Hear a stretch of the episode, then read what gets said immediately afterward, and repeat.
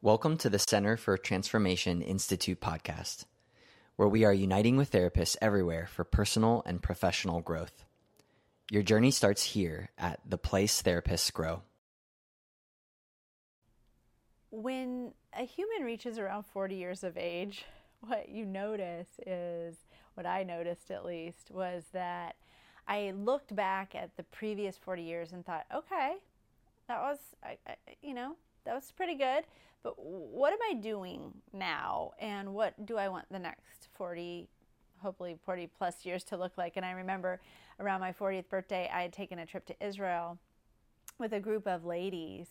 And one of my good friends had said to me, hey, this is what happens when you turn forty or when you're around this age. You're, you really are wondering and you really take an inventory of your life. And so around that time also, as a therapist, I was I was thinking about the current practice I was in and kind of what I wanted the future to look like in terms of how I was going to live out my professional life and maybe leave my mark or uh, at least use my gifts, talents, abilities, my energies towards something that I really felt passionate about, and what I call it is, is sinking my teeth into it, right? And so Um, that led me to this concept of what is my why. I was working with uh, a good friend then, and, and she was talking about that concept of my, what what's your why. And so I went home. I remember going home and get my journal out and just writing, scribbling, kind of trying to figure it out. What why? What is my why? What is the thing that I'm most passionate about? What is the thing that I want to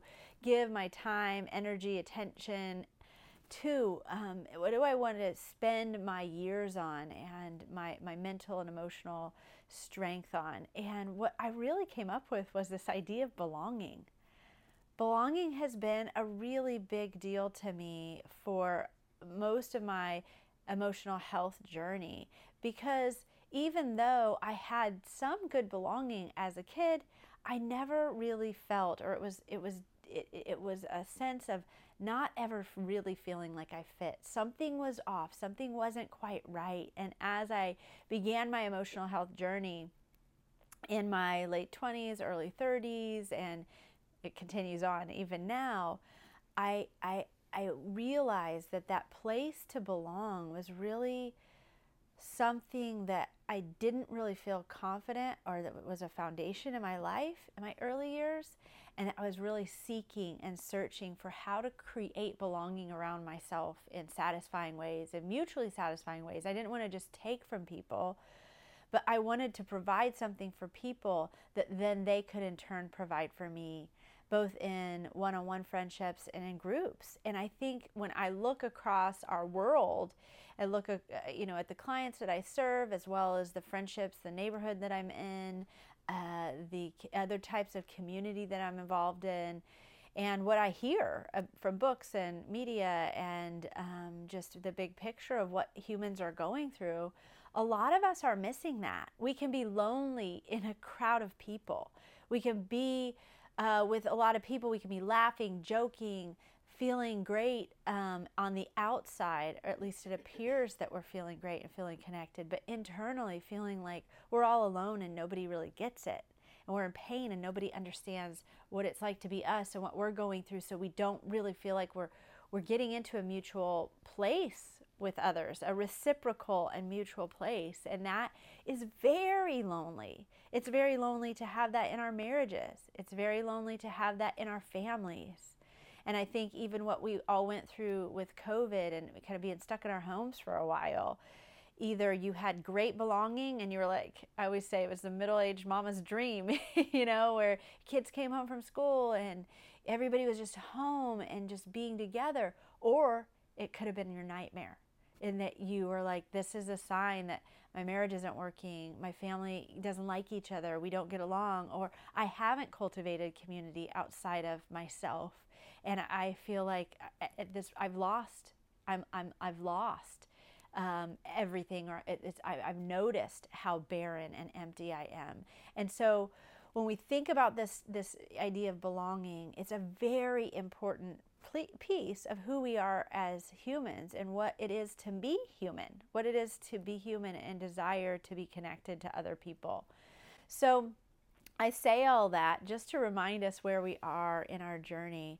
Um, in this episode, we're going to be talking about the first, the first concept in the Five to Thrive concept. So the first um, thing is a place to belong. So just a reminder, the Five to Thrive is part of the big picture pillar in the life model of multi-generational community and what it looks like to be in multi-generational community, uh, diverse community, community that is with people who aren't just my same age, who aren't just my same Um, gender, who aren't just my same ethnicity, but who are varied in multiple different ways. But I'm learning how to find commonality, I'm learning how to find connection, and I'm learning how to find a place to belong, a place to rest and be at home with a, a variety of, of, of different people, and form attachments with people that really matter in my life. So a place to belong is the first concept in the Five to Thrive. So the idea is that as humans, we will not thrive unless we have these five things in place. A place to belong, a place to receive and give life, a place to recover from the things that have gone wrong, our malfunctions, the traumas in our lives. Uh, four is a place to mature according to the age that we're in our developmental maturity stages, and we're, we're matching our age with our emotion and psychological maturity.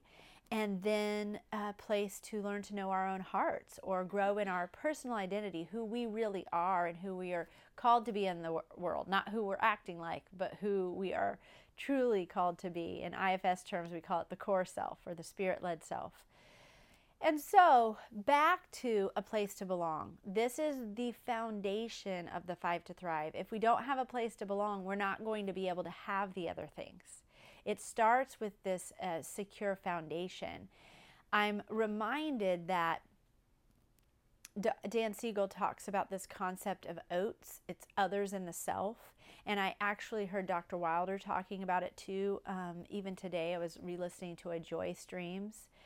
And if you haven't checked that out, Joy Streams is a teaching library that Life Model Works has on their website for a small fee. I think it's nine ninety-nine a month. You can Uh, access this plethora, this deep, rich teaching library, and I'll just listen to the teachings over and over and over, um, especially Doctor Jim Wilder's teachings, in that he, when he speaks, there's such depth of um, depth of maturity and depth of uh, eldership, and so he's offering us such uh, such rich information. So I'll listen again and again.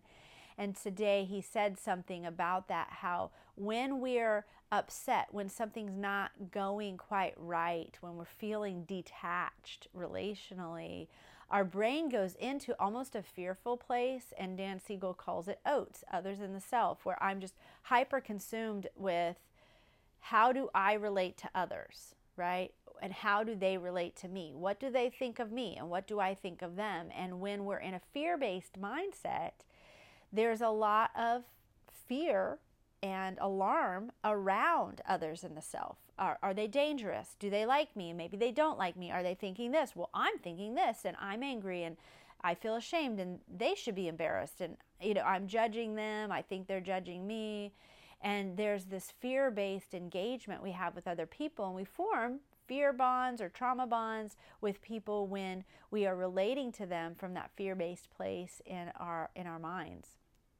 And so we talk even in the psychological world, especially with neurodivergency, um, with A D H D, of this rejection sensitivity dysphoria, in that I can be so hyper aware of others in the self, others in the self, others in the self, that when I perceive even subtle rejection from someone, even if they aren't rejecting me, I may pick up on some subtle cues that cause me to feel rejected, and it can spiral me emotionally and psychologically into this place. And so I think as therapists, a lot of times we see that in our in our clients, and we may even feel it. I know there's times when maybe a client confronts me about something, or they're upset with me. Maybe it's a counter-transference, or I'm sorry, a transference kind of concept where, you know, they're treating me as if they're I'm their mother or I'm their significant other, and there's some rejection coming my way. And And I may start to have that rejection sensitivity and have to do my own inner work around it.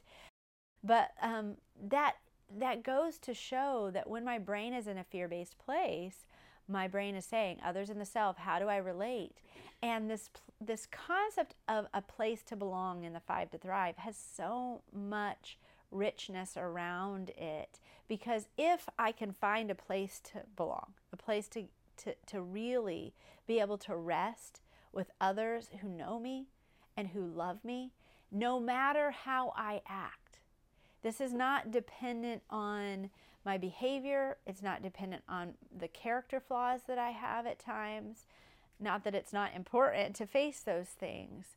But when I have the kind of loving connection that forms a secure attachment, Um, the Life Model calls it, and it comes from directly from the scriptures, from the Holy Bible, this concept of hesed attachment, that there's sticky love, love that never gives up, that it's not dependent on my character or my behavior. All that matters is that I exist. You love me because I belong to you and you belong to me. And we're going to we're going to use that sticky love to get through tough times, to get through times when I don't like you, I don't feel like I like you, I don't feel like I love you, but I do, because I'm committed in that securely attached ways, to, to securely attached way rather. So that gets tricky. And if you're listening to this and you're like, but wait a second, what about abuse? What about times when you've got somebody who has sociopathic or extreme narcissistic behavior and that person is putting you in a position of harm? Well, oh my goodness, of course, you need to set boundaries in that type of setting. But as Christians, we look at those situations through a different lens. We look at it through the lens of, I can love my enemies. Now, loving my enemies doesn't mean I stick around all the time, because if someone's going to harm me, if they're coming at me with a weapon, whether that's their mouth or their body or a, an actual weapon, when they're coming around me with that and they don't have the boundaries, their weakness is such, their character flaws are such that they're putting me in a precarious situation, I have to set boundaries. But boundaries don't have to be punitive. Boundaries aren't punishment. Boundaries can be loving, they can be kind, and also very firm. This is not okay with me. It's not okay for me to act like, I wish if you were, if since you're acting like that, it's not okay with me for you to act like that. But since you are acting like that, I have to do this because this is what's healthy and right.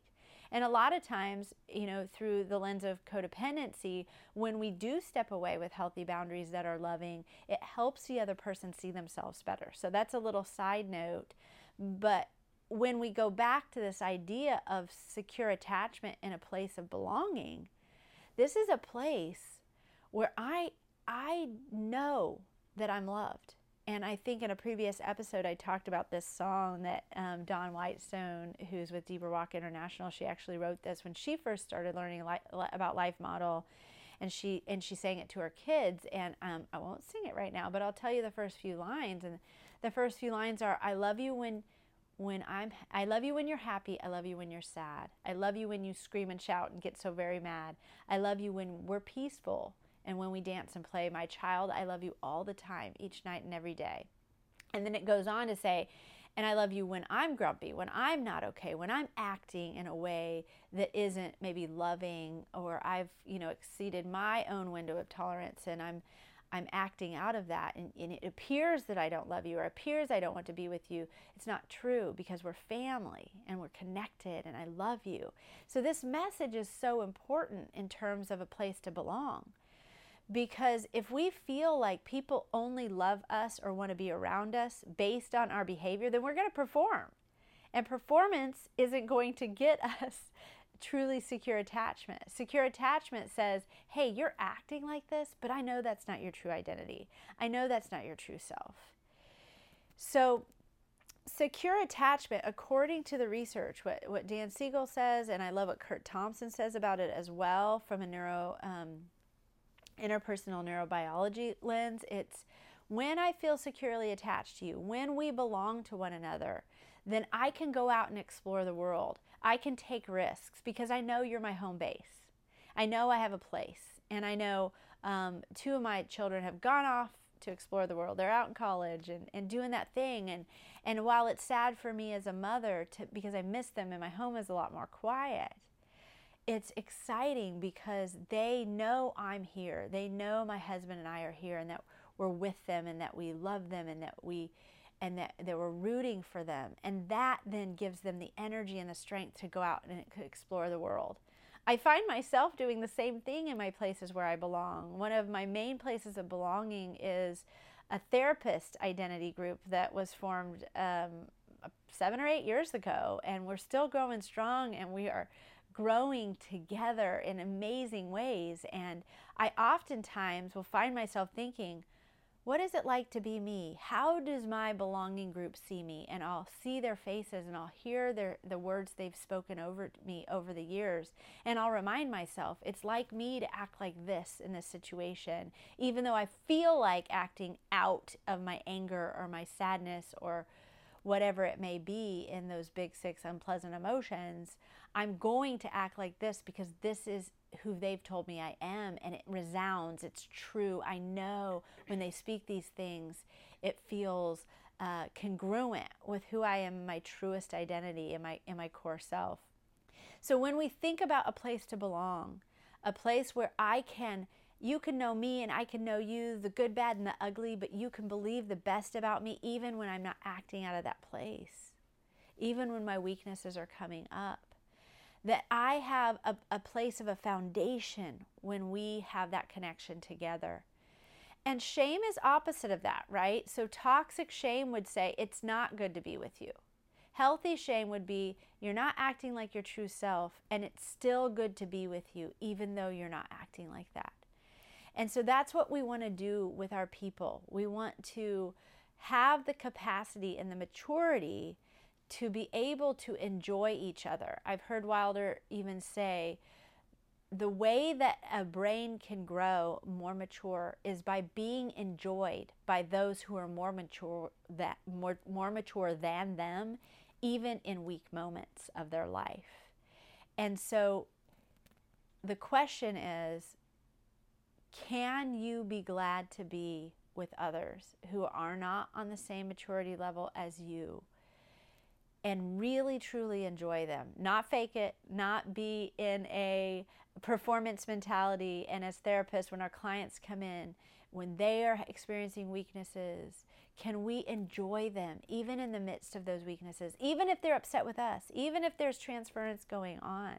And I think that's what this, this concept of the Five to Thrive, a place to belong, is all about. So we're headed there, and next episode we will be going into the next, um, the next, uh, the next uh, part of Five to Thrive, which is a place to receive and give. Thanks for tuning in to this week's episode of The Place Therapists Grow. We hope you will join us next Monday. To expand your knowledge and continue your growth journey, go to c f t institute dot com and take our assessment.